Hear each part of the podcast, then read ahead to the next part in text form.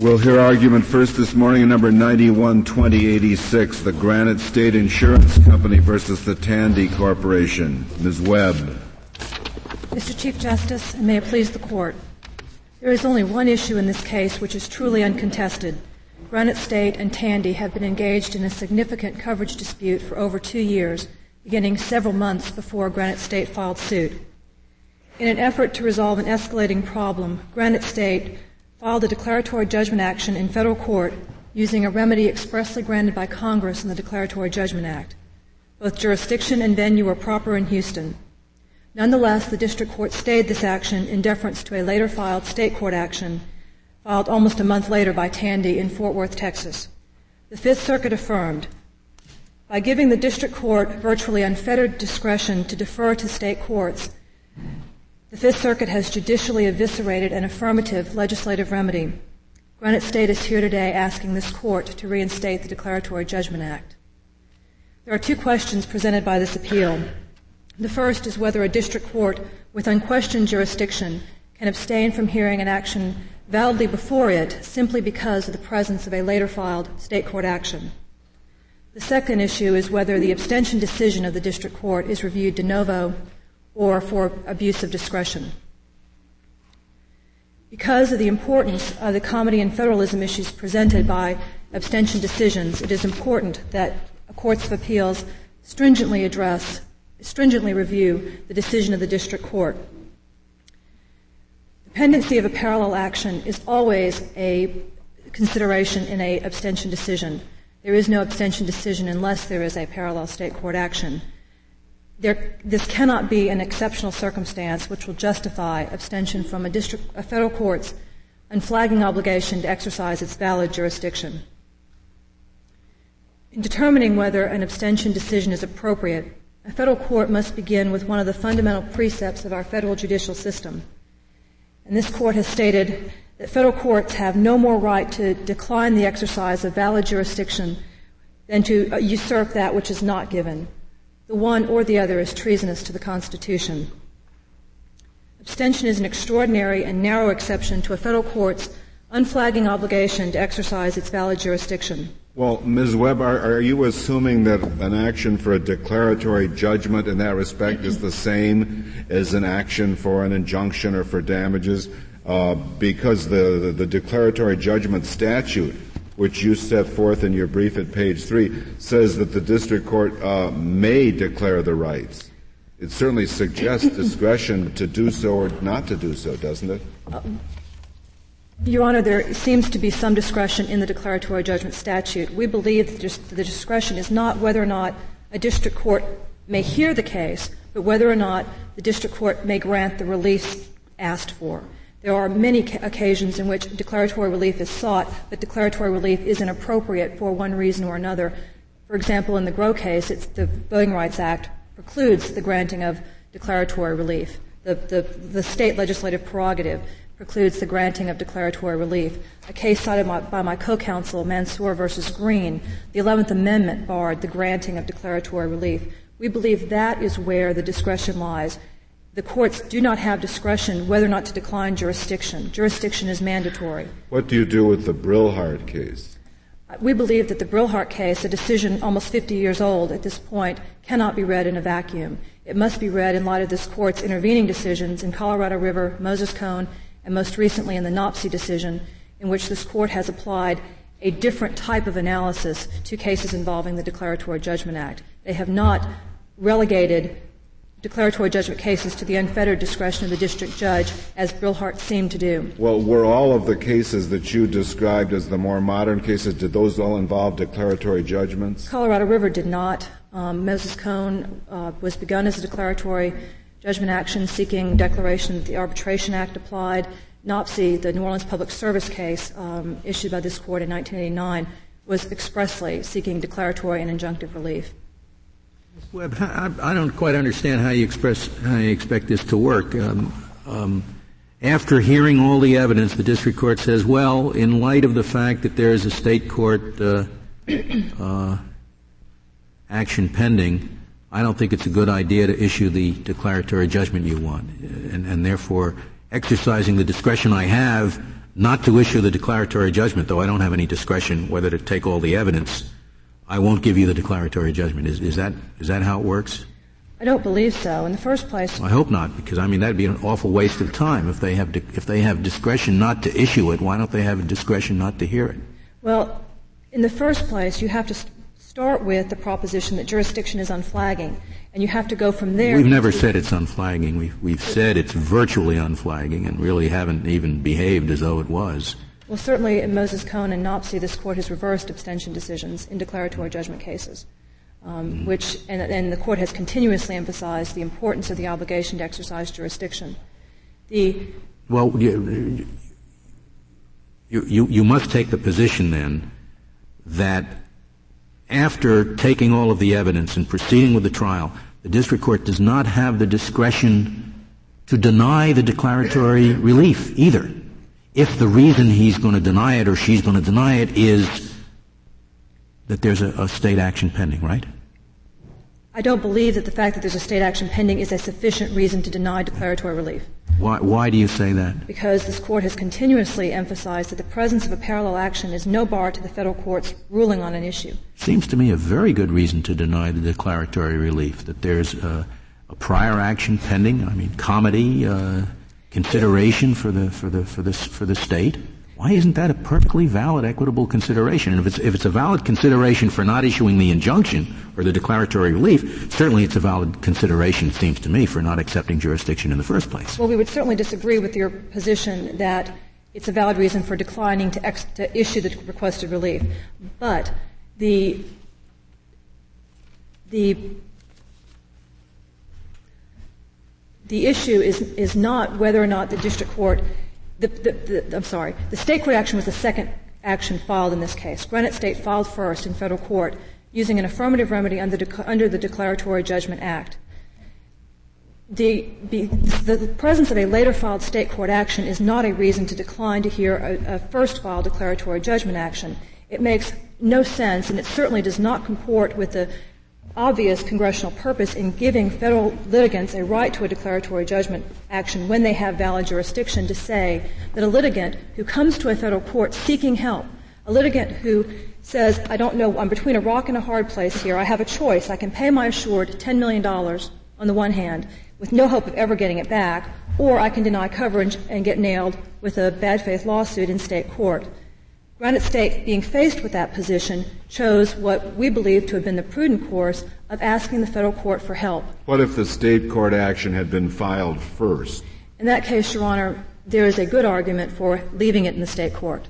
So then it's not an unflagging obligation. There may be considerations based on state court litigation. We would, we, we would suggest that the Declaratory Judgment Act represents such an important congressional uh, intent that litigants who have federal jurisdiction be, be, allowed to retain their federal jurisdiction and proceed in federal court, that abstention would not be appropriate even in a later filed state court action. The argument is much stronger that the federal court should defer if there is a first filed state court action. But you don't agree. You would say they shouldn't defer even then. I would say they shouldn't defer even then. Uh, wasn't uh, wasn't there just a stay in this case? There was just a stay in this case. Well, it really isn't an abstention case in the sense that you dismiss the case. Um, it has the same effect as an abstention case because oh, res judicata. But it isn't an abstention case. It's, um, it, it's just a stay. They, did, they are retaining their jurisdiction. They did not dismiss. They did not dismiss. The district court stayed, but because of the presence of res judicata, mm-hmm. because of the, uh, the doctrine of res judicata, any ruling by the state court is going to effectively keep Granite State out of its federal forum we will not be able to relitigate our issues in the federal forum. Well, well then I, you, you, go back to the question that Justice Scalia raised initially. I, I don't really understand what the rule is that you're proposing. If a district judge finds, uh, after looking at the face of the pleadings, that it's most unlikely that he will enter this declaratory judgment, uh, then it seems to me that he should stay the action. Uh, but you seem to think that he has to proceed through the motions of hearing evidence and come right up to the time when he's ready to issue his, his decision. That, that doesn't make sense. What we are suggesting is that the district court has to engage in abstention analysis before they can make a decision whether to abstain or not. But not, it's not, not that he but, but you call it abstention analysis. Suppose he calls it declaratory judgment statute analysis. There are there are factors that indicate whether or not it's prudent under the judgment, declaratory judgment statute for me to make this ruling, for me to ex- uh, make this expenditure of time and resources of the courts and the parties. And those factors indicate to me that I should not do this. I'll just let the case hang on the docket and see what happens in the state in the state proceeding. That's exactly what the district court has done in this case. And we believe that the district court's analysis was incorrect because he ignored the court's unflagging obligation to exercise jurisdiction. We think that the. the, well, the well, to begin with, it, he, he hasn't dismissed the case. He is retaining jurisdiction. It, it does not matter in um, the, it's certainly not in the Moses Cone analysis, which um, which was also a stay, and in which this court decided resolved under the under the Colorado River plus two additional factors. The, Moses Cone Colorado River analysis involved stays, not dismissal. Um, I don't recall whether NOPSI was a stay or a dismissal at this point, but the, the, the functional effect of a stay in a case such as this one is the, of a dismissal. There is no, there should be no difference in the analysis. Do you, uh, do you agree that uh, the Colorado River uh, factors should govern?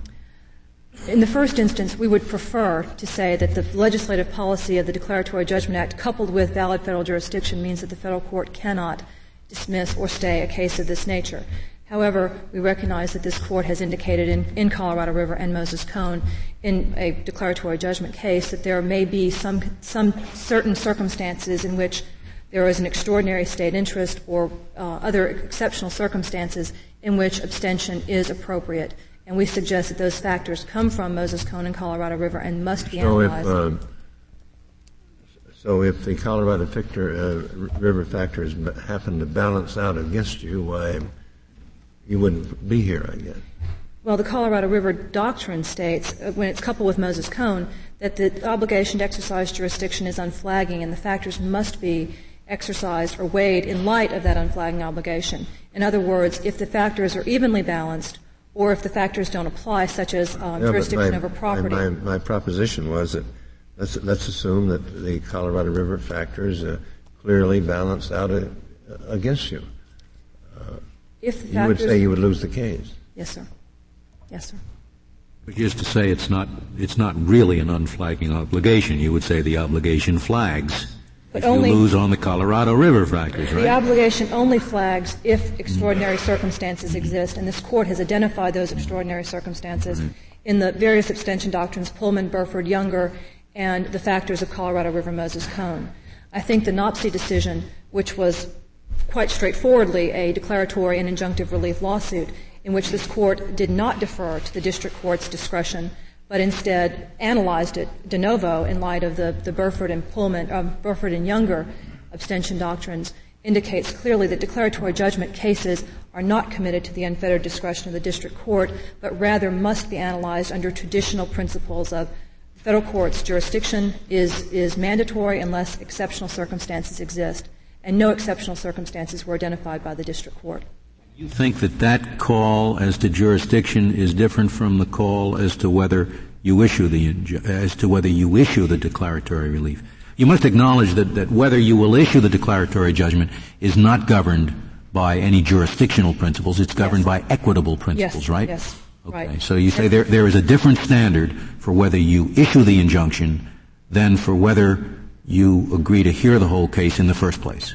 That's correct. So then we are confronted with the problem that, that troubled Justice Kennedy and me, that you're going to make judges go through a whole trial, even though it's very clear that at the end of it, by virtue of their equitable discretion, they are not going to issue the declaratory judgment. I think that there's no way to avoid that. I'm not sure that there's no way to avoid that. For instance, if the 11th Amendment abs- uh, sovereign immunity controls, and you have a declaratory judgment action against a state, there's no reason why that can't adre- be addressed on summary judgment immediately. Uh, there's nothing to prevent that issue from being resolved before a full-blown trial on the merits. Oh, but that it depends but, on the type. Uh, that's not an equitable issue. You're, you're, talking there a, a legal issue uh, uh, with, with respect to jurisdiction. I'm talking about the equitable call is clear at the outset. The judge knows that the court will not issue a declaratory judgment, and, and, and you say the court must nonetheless accept jurisdiction and go ahead. I believe so. I believe Are you saying that even on the facts of this case, I mean, can't you tell at the beginning, assuming your client is right, Would there be any reason why the judge wouldn't uh, have discretion not to grant you relief if he, um, if he goes ahead with the trial? This case involves a marine insurance contract dispute. Right. Granite State claims the policy is void ab initio because Tandy misrepresented certain material facts in the right. formation of the policy. It's a fairly simple contract. You're not suggesting that if you win on those, if you prove what you've alleged, he'd have discretion not to give you relief on these facts. No, I, am not saying he would have discretion. In fact, um, that raises a point that I'd like to, to address briefly. If Granite State had filed this, this lawsuit not as a declaratory judgment act, action, but as a breach of contract lawsuit seeking to have the policy rescinded under traditional contract principles, the court would have had no discretion to have abstained. The court would have had to have taken it up. And Granite State chose to file this as a declaratory judgment action because we did not want to further escalate the, the hostilities between the parties. That, that judgment call, whether it be a declaratory judgment action or a breach of contract suit, should not make the difference in whether or not this case gets to stay in federal court. There is nothing to prevent, there's no reason why equitable relief in the form of declaring the policy void ab initio should not be entered in this case. But that, that's contrary to a, to a long line, line of authority uh, at, at, at common law that the issuance of an injunction and the declaratory judgment statute indicates that you use the same principles there as for is a matter of discretion with the court. There are all sorts of reasons why you may not issue an injunction even though the party has made out a good case on the law, as opposed to a, the common law claim for damages where there isn't any discretion. That's, that's correct. But we would. Then what does that do to your position if that's correct? Well, it's, it, the, the court has to make the decision whether the equitable considerations exist or not. And the district court never got to that point. The district court said, I don't want to hear this court because, this case because Granite State raced to the courthouse, because Granite State took advantage of a proactive, preemptive remedy which is expressly designed to get litigants into court before law, another lawsuit is filed. And because Tandy filed a second lawsuit, you're not entitled to be in a federal forum. That's the only basis for the district judge's decision. Even, even if the court hadn't stayed the action, uh, if the uh, state court suit went ahead and finished first, and it was against you, uh, why there would be res judicata, wouldn't there? Yes, it would, and that's one of the ever-present problems in a dual judicial system. Well, sure, this court has addressed that numerous but times. But you wouldn't suggest that the federal court uh, could stay the state court action, would you? Certainly not. Not unless Younger applies. Not unless the you know, traditional kind of um, equitable considerations with federal courts enjoining state courts apply. If, if this action had been in state court, there's no federal court. Just assume that uh, Granite had gone first to a state court and asked for equitable relief, declaratory relief, rescission of the contract. There'd been a counterclaim for damages. I think it would have been perfectly in order for the state trial judge to say, well, we have legal issues here and equitable issues here. I'm going to let the jury make the first determination. Uh, depending on, what it does, it may or may not be necessary for me to make further orders. And it seems to me that uh, in, in all likelihood, the trial judge would let the jury hear the case initially. And it seems to me that in effect, that's all that's happening here. You just have two courts uh, where the uh, uh, claims for relief are divided rather than being all in one. And it seems to me perfectly sensible for the district court to say, oh, I'll wait for the legal action to proceed. It may be sensible for the district judge to have done that, but we believe that Congress has given an affirmative remedy in the Declaratory Judgment Act, which is designed to give litigants. Granite State has never denied coverage in this lawsuit. Yet nonetheless, we are facing a significant, substantial exposure of $110 million in the state court action because Tandy has sued us for bad faith failure to pay them the $10 million they want. We believe. Would, would, would, you have felt better if the district judge here, after her, hearing the same arguments that it heard with, with regard to the jurisdictional point, had, had decided the case not on a jurisdictional ground, but rather on the merits, and, and said, after hearing all this argument about this pending state action, I am going to decline to issue a declaratory judgment while this state act is, uh, state act is pending, and therefore I dismiss this lawsuit without prejudice. You can refile it for a declaratory judgment after the state proceeding is completed. I've accepted jurisdiction. I am denying you your declaratory judgment on the merits. Would you have any problem with that? Um, I, am a little bit confused about your question because I believe you said that the district court declined to ex- enter the declaratory relief because of the pending state court action, not oh. because oh. he had decided on the merits. Is your question. Well, no, but he has decided on the merits of whether equity calls for the issuance of a declaratory judgment. He's not deciding on a jurisdictional ground. He's saying, I've accepted jurisdiction, I have on my hat as, as, as, a, as a court of equity, and uh, as the chancellor, I decide this is not the kind of a case in which a declaratory judgment should issue on the merits. I would feel better in that situation, although we would still be probably before this court appealing it. It's, it, it, it results, it has the same effect on Granite State, in uh, the same adverse effect on Granite State, but the district judge has then engaged in the correct analysis, which Judge Hittner did not do here. And so, so that's all we're fighting about, whether you want to conduct the same argument under the rubric of jurisdiction or whether you want to conduct it under the rubric of, of equitable discretion? I believe what we're trying to do is get give district courts some guidelines as to what they're supposed to do in declaratory judgment mm-hmm. cases. The circuits are significantly split on this issue, and some of them just use unfettered discretion, and some of them use the Colorado River Moses Cone factors. Uh, uh, you say Congress has uh, furnished this remedy, but uh, seems to, don't you think Brillhart was a statutory construction case? Didn't it construe the uh, Declaratory Judgment Act? Yes, the, Brillhart did in fact construe the Declaratory Judgment and, Uh, and it said uh, there's discretion. Well, Brillhart. Well, is, I know, isn't that true? Yes, it is true. Brillhart did. And uh, we we usually don't overturn statutory construction cases uh, very readily. We leave it up to Congress. If they don't like it, they change it. And th- this was an authoritative construction of the statute that Congress has left uh, standing all these years. The Brillhart court stated specifically that they do not, in that case, pretend to enumerate all the factors that go into this district judge's discretion. That's one of the last paragraphs of the decision. We do not now uh, intend to enumerate all factors the district court should consider in exercising his discretion. We believe that this court's opinions in later abstention type cases, specifically Colorado River and Moses Cone, and then uh, NOPSI put on top of that indicate that declaratory judgment cases have been interpreted by this court to be the same type of case as any other case validly within the federal jurisdiction, and they must be viewed with a light towards the court's unflagging obligation to exercise jurisdiction and in light of the Moses Cone Colorado River factors. That does not require overruling, overturning Brillhart.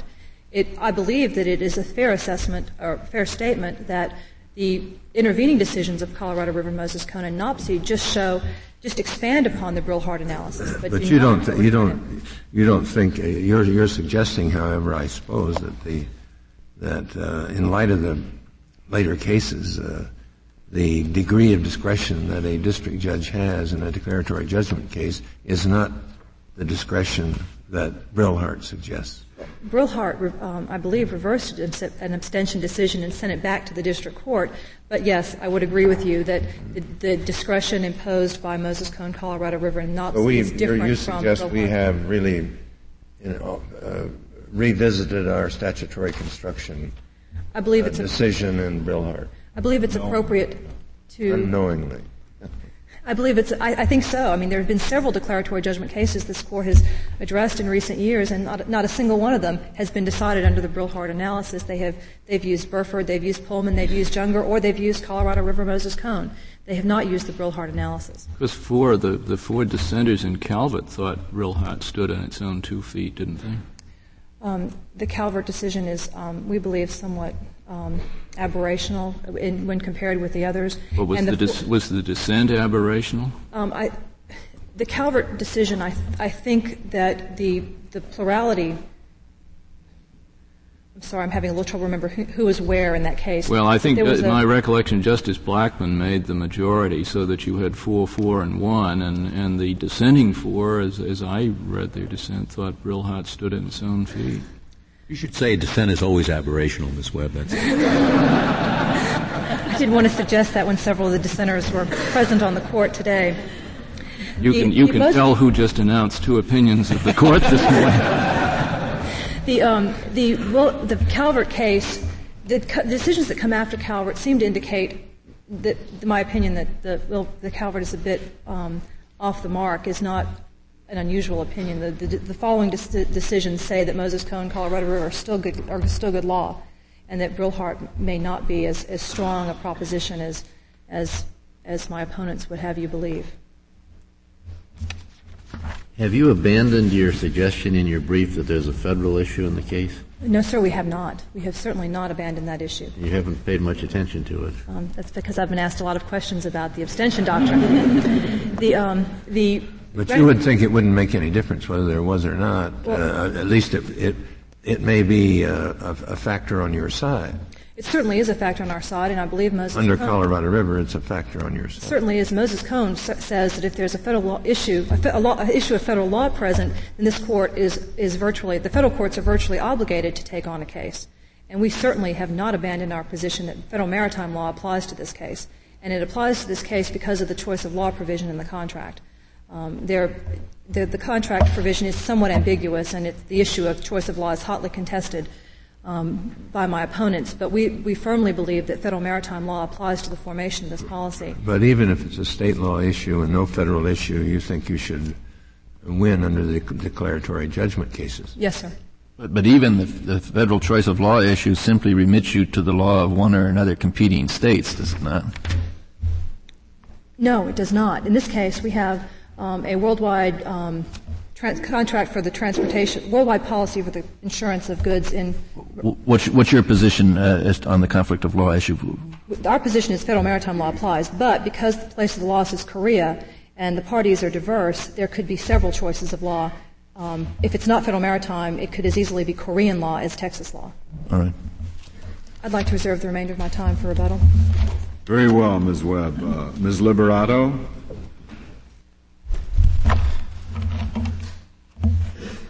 Mr. Chief Justice, and may it please the court, uh, at the heart of this case is, the, is an understanding of the purpose of declaratory relief under the Declaratory Judgment Act. The purpose of a declaratory judgment is to settle and to clarify legal issues. It is to provide relief from uncertainty and from insecurity. But here, what Granite State is trying to do is to turn these wholesome purposes of declaratory judgment relief on its head. And instead of simplifying the issues, declaratory relief in this case would complicate. Instead of clarify, it would confuse. To, to have a declaratory judgment action take place in this case would increase costs, and it would waste judicial resources and personal resources and resources of the parties. This is an attempt to forum shop by Granite State. It is a, a tactical attempt to, if you will, divide and conquer and to seek safe harbor, to use an admiralty term, but to seek safe harbor in the federal courts. Well, that's okay, isn't it? It's okay. I mean, that's why we have federal courts, because some people don't trust state courts. So do we get mad when they come into, into federal court? we don't, but there are times when it's appropriate to consider that and times when it's not. And in this particular case, it's a misuse of the declaratory judgment action to seek that safe harbor. Certainly it's not appropriate to seek it uh, under the right circumstances. This just isn't one of those circumstances. Because the declaratory judgment relief is discretionary.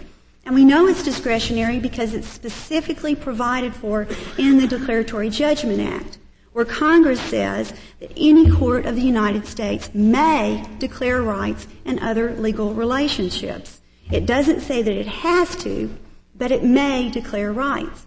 And so whenever... Why shouldn't it do it here, other than the reason that there's forum shopping? Because I frankly don't find that a very persuasive one. Are there any other reasons? Well, there are many reasons, um, uh, and and it, for example, the danger of piecemeal litigation, uh, the application of state law, uh, rather than federal law. Uh, all of these types of factors that you hear frequently discussed in cases uh, using Moses Cone and using uh, Colorado River and even using abstention, those kinds of analysis also apply to the determination of whether there should be declaratory relief granted, at least the declaratory judgment uh, heard. But it's also easy to kind of mix up apples and oranges because even those common, even though those common sense factors go into the determination of whether it's appropriate. May, may I ask you a question? Uh, just so I don't know whether it's actually in this record or not, but supposing the state court had a three-year delay on getting to trial, and the federal court's calendar was current, because one of the things they always did is dismiss all their declaratory judgment cases. Would that be a factor that the judge should weigh in deciding whether to dismiss? I, I think so. Yes, Your Honor. It it um, uh, it is not. What was the condition here? Does the record tell us which uh, which court was more current?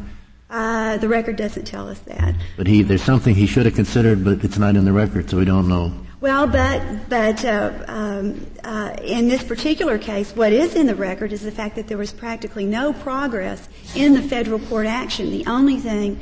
Uh, well, how, because you filed what within 30 or 40 days? Is that what it was? Uh, the the state court suit yes. was 20, about I think it was 21 days after the federal suit. Would it make a difference if it was 90 days later? I think it depends on the progress that was made in the, the state action. Uh, excuse me, the progress that had taken place in the federal. In action. other words, if the defendant in the in the federal action was able to get three or four continuances before filing his answer, and then filed the uh, state action, that would still be uh, duty to dismiss and let the state action go forward? I think it depends um, uh, on the other factors that are present in the in the case. I'm not sure that. What are the factors here, except for the one fact that there's a, fed, a state action pending? Well, um, and I guess you say you want to bring in another party too, don't you? Bring in other parties, right? Uh, the danger of piecemeal litigation certainly is here, but that's present anytime there's parallel cases. Uh, the forum shopping aspect.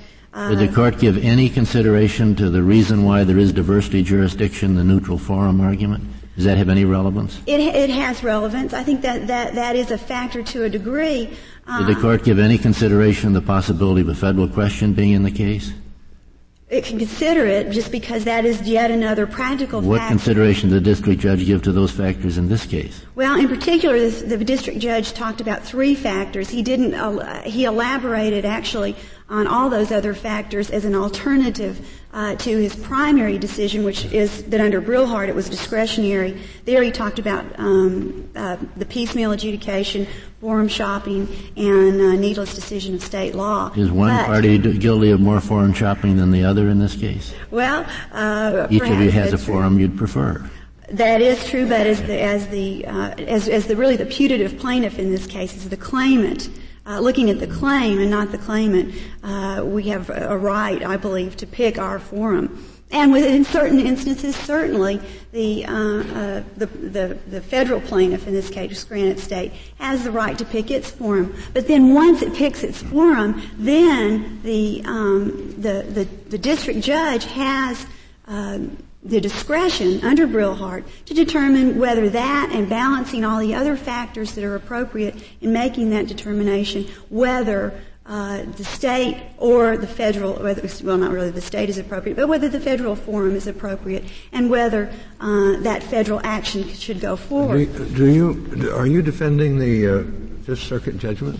Uh, yes, Your Honor, I am. And the theory, and the theory that. The, that uh, Colorado River doesn't uh, apply at all to declaratory judgment action? I think that it does not, except for the fact that some of the, the, the, factors that go into the Colorado River analysis just logically go into a determination of whether a district judge properly exercises his or her discretion.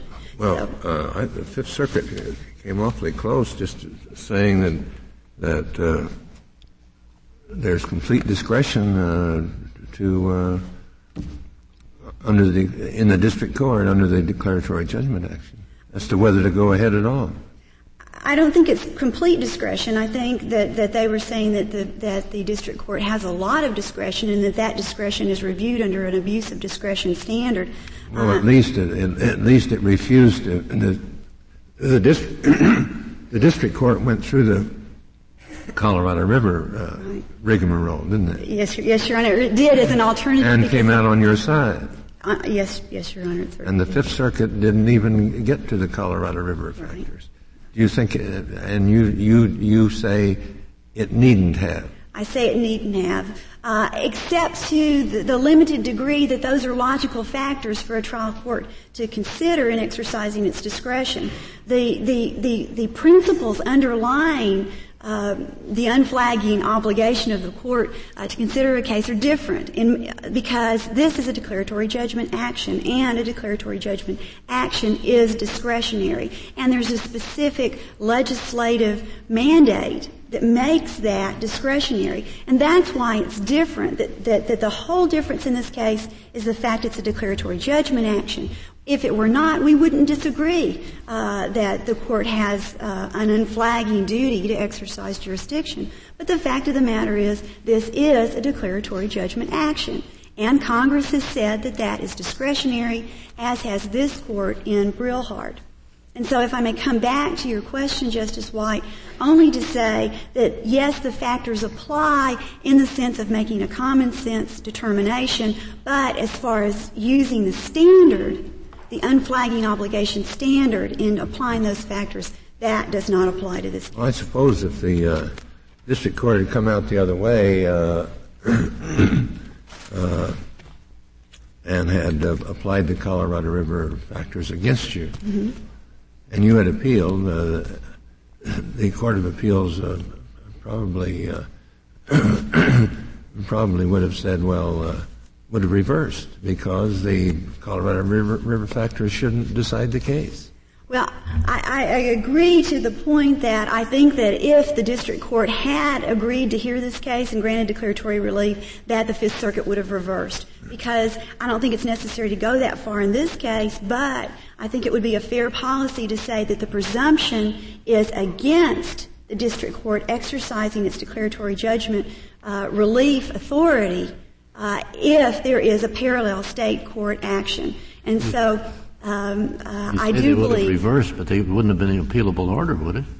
Uh, only only after final disposition of the case. Well, they wouldn't have reversed uh, after the whole trial, would they? And have said you shouldn't have had the trial. Well, there are. They could have granted, a, I, I guess, arguably a summary judgment. I think it's possible that uh, uh, that that could arise. There are some cases that that have come through the circuits uh, where the court has uh, actually reversed the case based on an abuse of discretion for hearing the case uh, after uh, the district court granted the declaratory judgment relief. As a matter of fact, most of those uh, cases you'll find in the petitioner's brief, because they use that in support of their contention that de novo uh, is a proper standard of review. Uh, and perhaps I could address that for just a moment. It, it, seems logical, and and perhaps going back to just what Justice White was talking about about the the uh, Fifth Circuit's view of this and just a great deal of discretion. Uh, but it seems logical that if there is discretion to, to grant declaratory relief or to hear a declaratory judgment case, then that that should be re- reviewed on an abuse of discretion standard. But just in looking at the cases as they reach the circuits, uh, and they apply a de novo review, they apply that review to cases where the court did indeed hear the declaratory judgment action, and then the district, the, uh, the circuits reverse on a de novo review of the granting of the declaratory relief.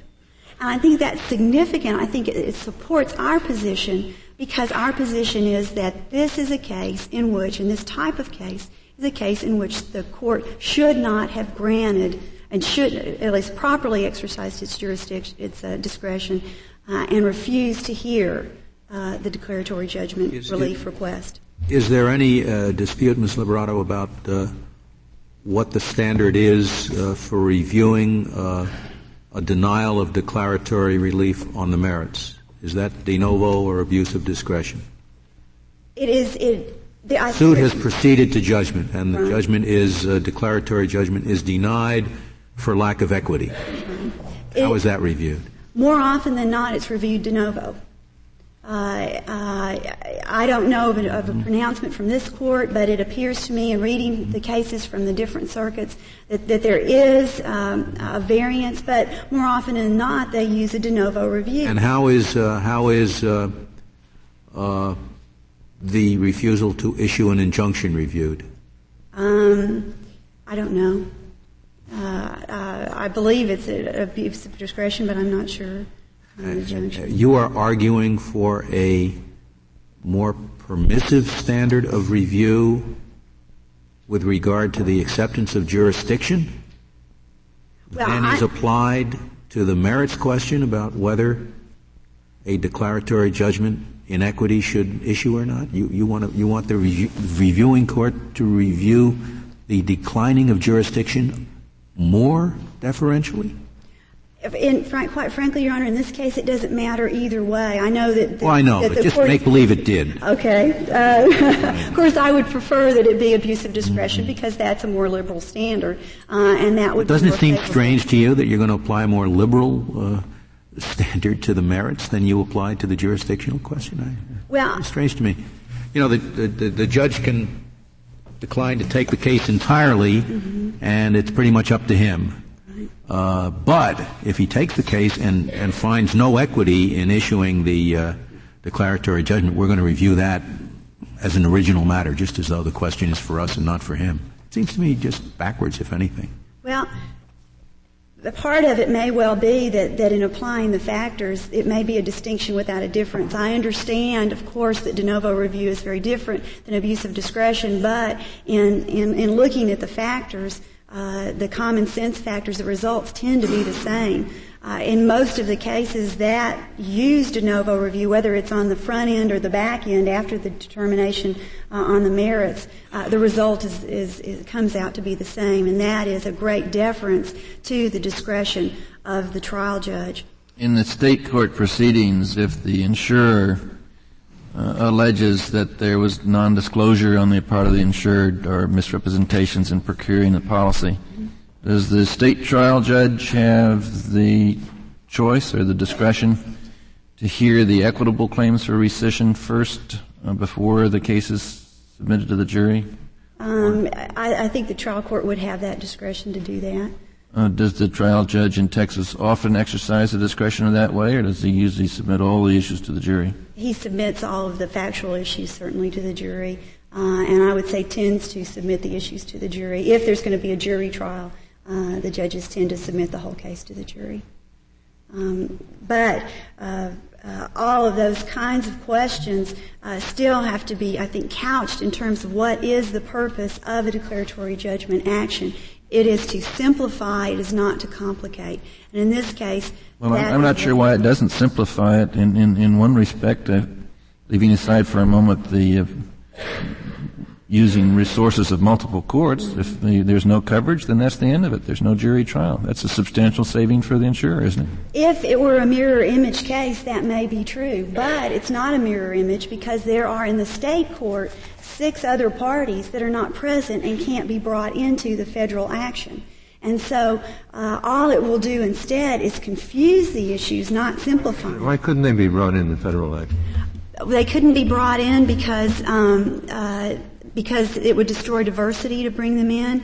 Well, I know, but what if, what if it's a federal case? What if it's a federal law case? If it were a federal case, then then that would be that would be true. They could be brought in, but this is not a federal question case. Well, uh, that's uh, nobody's decided that yet. Well, uh, if they were to decide that, I would make a strong argument that uh, uh, that fidei does not apply in this case. That is the only federal issue uh, that Granite State has injected into this yeah, case. I, I, know you make that point in your brief, but uh, your opposition disagrees. Uh, well, we disagree on several things. Uh, but this is when we. Together. Uh, yes, Your Honor. But this is when I think we, we disagree on even more than others. Uh, there, there are at least two reasons why uh, fidei doesn't change the the uh, ability of the judge to make the, to exercise his discretion in the way that he did. The first is this is not an admiralty case. This case involves a warehouse endorsement to an open uh, marine, open cargo marine policy. Uh, it is the endorsement. It covers, uh, and this is what the only damage was that, that we're seeking uh, to be paid for. Uh, damage that occurred at an inland plant and damage to inventory uh, and work in progress. It has absolutely nothing to do with anything even remotely wet, or as this court put uh, in one case, it does not have a salty flavor. But even if it did, Ms. LeBron, does, does everybody say you bury my fidei, or is it is it just people from Texas? Is that, is that, is that really how you say that? I mean, everybody says it that way? Judge Scalia, uh, it's only Italians from Texas who say it that way.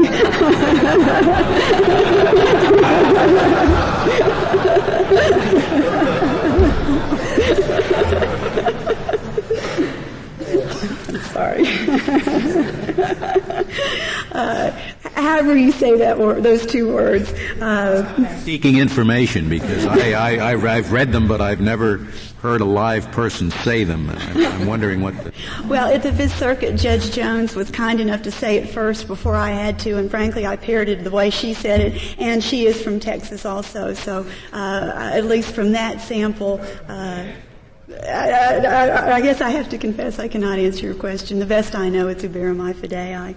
Um, but the other part of it, uh, even assuming, uh, to go back to, to the issue that Judge White raises about, Justice White, about whether uh, uh there is a uh, federal question here based on Uberrimae Fidei, uh, even if you assume that there were, was, it is a defense only. It wouldn't even be enough in this particular case to raise federal question jurisdiction if they were uh, properly a plaintiff. Of course, in a declaratory judgment act, again, you look at the claim and not the claimant. Uh, and so that is why, uh, even if it did apply, which we very uh, vehemently disagree that it does not, uh, we do not believe that would make any difference. I would think, with, given your position in the defense, of the Fifth Circuit, that you would you would think the uh, district court uh, should not just have stayed, but have dismissed the case. Well, I think that the stay is fine. I, I don't. We don't have any dispute with the stay because because if, if there may be some circumstance that would come up that it would be proper for the court to go ahead and, and lift the stay. Um, like if there is, a, like if uh, if the state uh, action had, weren't tried within two years. I think that's an excellent point, and uh, certainly that would be a, a, reason. And it does, didn't cut off Granite State from any right to appeal, well, obviously. Have, where do you practice? In Houston you you must have some clue as to what the uh, what the state court's docket. Oh, I, I do know what the state court's docket is like. Uh, what's the what's the uh, in this particular case, we'd be pretty far down the road in this particular uh, court. Like what? Uh, uh, they I must have statistics in the state court system as to as to what's the average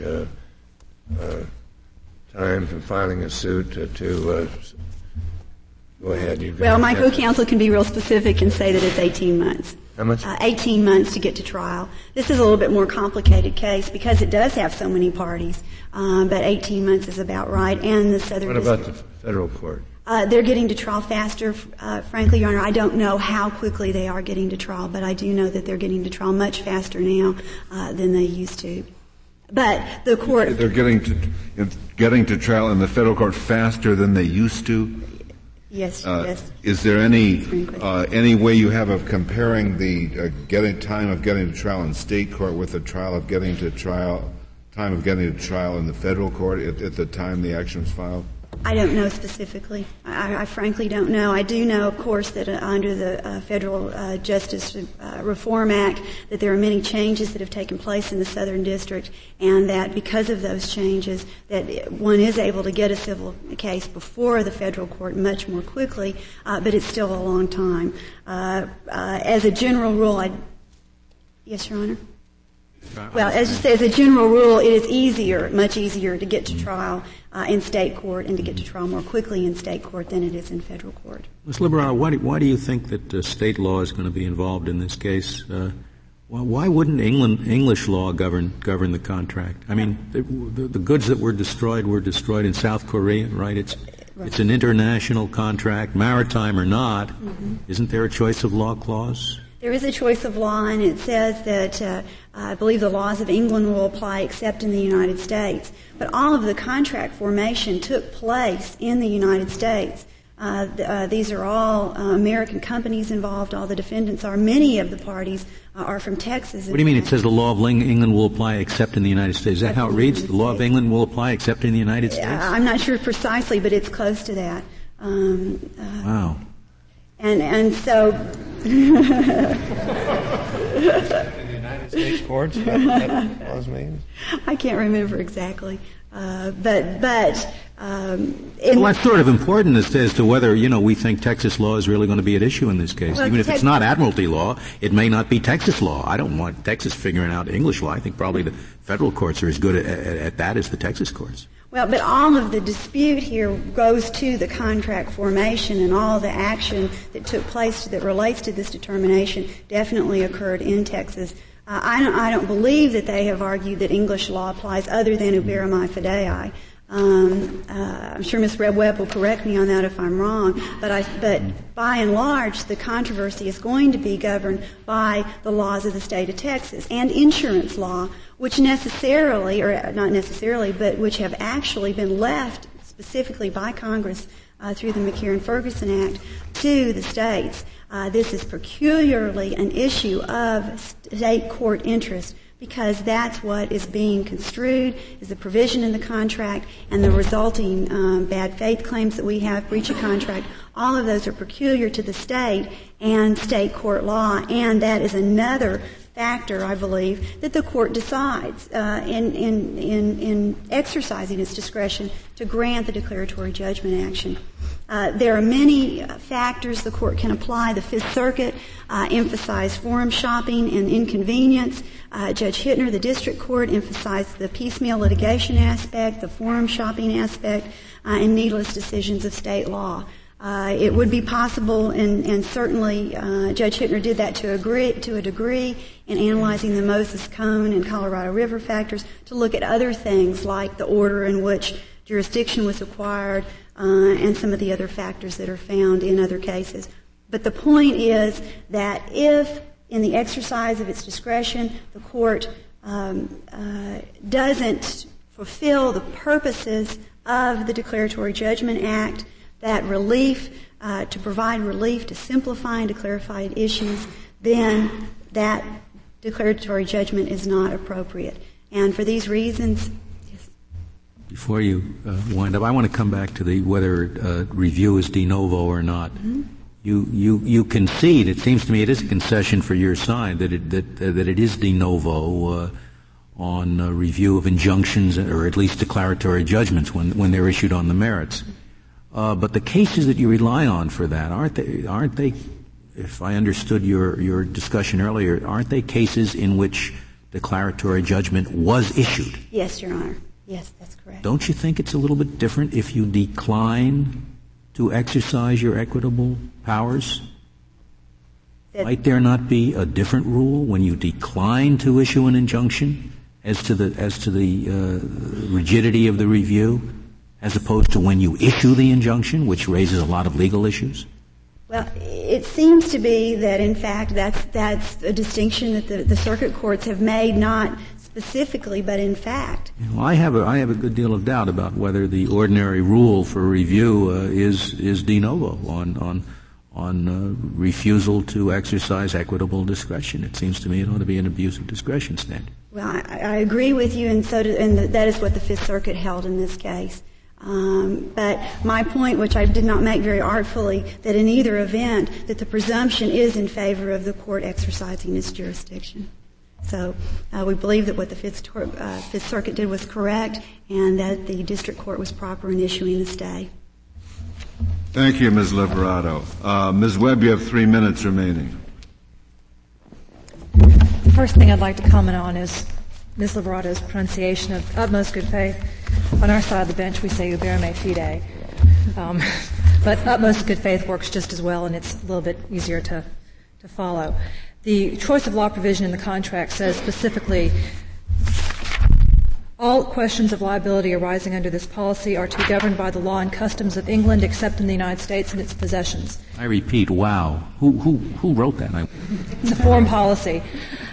We believe that, that it, since it doesn't say whether the, the loss arises in the United States or whether the lawsuit arises in the United States, it's, it's ambiguous and it needs to be construed. We believe the appropriate construction is to give a consistent application regardless of where the loss occurs, be it Korea, Australia, Singapore, Texas, Seattle, um, any one of the states that has a, a water port.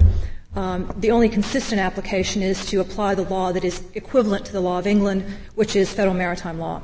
And we don't believe that the McCarran-Ferguson Act and the insurance regulation belongs to the state applies here because the doctrine of utmost good faith is a well-entrenched maritime doctrine and um, it is not one of those cases where insurance, state insurance law should fill the cracks.